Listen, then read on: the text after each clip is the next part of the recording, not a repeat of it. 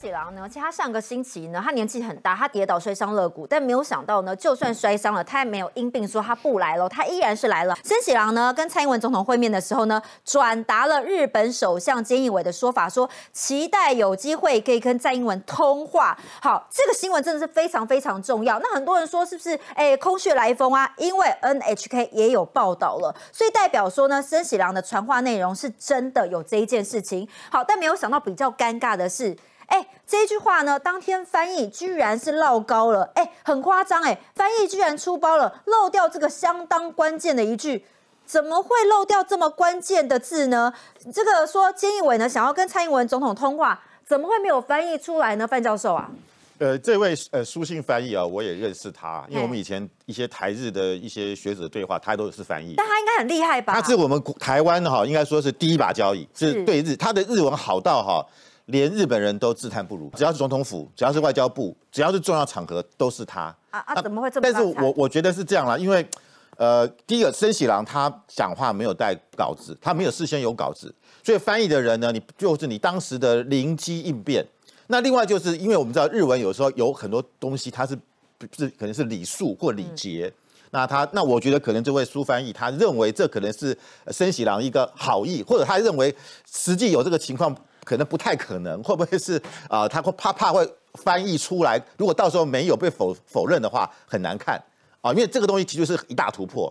就是说，我们看到台日关系很好，安倍晋三是有常常跟蔡英文发推特啦，发呃这个的回回回应来回应去的。代表说菅义伟也会承袭了。对，但是直接通话啊这样的情况没有公开过，是不一样。私底下可能有通话，可是没有直接通话过。这是日本到。安倍为止，即便他这么喜欢台湾，这个这个没有突破。嗯，那菅义伟呢？他作为安倍的继承者，而且一般人都认为菅义伟在外交上啊比较没呃没有太明显的这个这这个呃他的一个企图或他的一个路线。很多人在观察他对，甚至很多人认为他上台在台日关系上他可能没有那么积极，那可能重点在内政。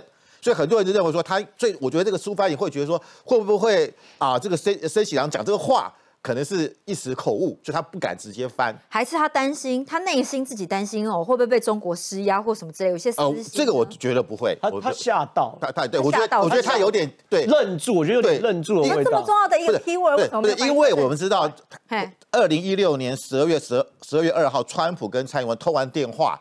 那个事情引发的余波荡漾，到今天为止没有停止，所以我认为当时就会针对通话这两个字，对通话事情实在是影响太大，那个时候的影响是非常明显的。所以说我们看到，甚至连结中国内部也都非常震撼。那这次沈喜良又讲这句话，我认为的确在外交上是一大突破。而且我觉得，如果没有菅义伟说申喜良会这样子传话嘛，那应该是有带话过来的意味吧？一定有，一定有。申喜良这边一定是有安倍的意志在啦。那这个东西我因为观要跟观众朋友解释一下，说，哎，观众朋友可能觉得讲电话有什么了不起？我也常常跟我朋友讲电话，通通讲的完全不一样。比如说专线的感觉哈，而且其实没有专线跟公开讲电话又不一样。一样第一次，因为这是四十八年来，如果通话的话，我们断交以来第一次台日的说。的总统第一次通话，第二个一般来说外交的通话，如果确定要通话之后，事后会发一个公开的声明稿或新闻稿，那两边在通话内容有什么共识，谈了什么事情，都会在这个新闻稿讲好。换句话说，这个这个新闻稿其实坦白说，在通话之前已经几乎都已经大概下面都已经磋商好了，然后有一定程度的共识。那这个通话只是一个仪式性的东西，所以它代表台湾跟日本的外交的管道又开始做一些更重更正式的东西，而且未来要书面。所以这是一个蛮重大的外交的突破，所以我相信那个翻译绝对不可能是水准不够。刚范老师也讲，他是第一把交易，即便我中文翻中文，我忽然听到日本的首相假假设他是讲中文，忽然讲到说安倍想要跟蔡英文通电话，我都会吓一跳。还是他想 make sure 说，哎，是不是有讲出这段话，因为我翻译错误？就就其实其实坦白说，我觉得这件事情。这是一个小插曲，跟大家聚焦在说，如果未来台湾跟日本能够有更多的官方互动的话，这件事情对台湾来说绝对是一件好事。这不是一个小插曲，这是一个重大的外交情势的一个宣布。其实从那个冷战以后，各国元首通话。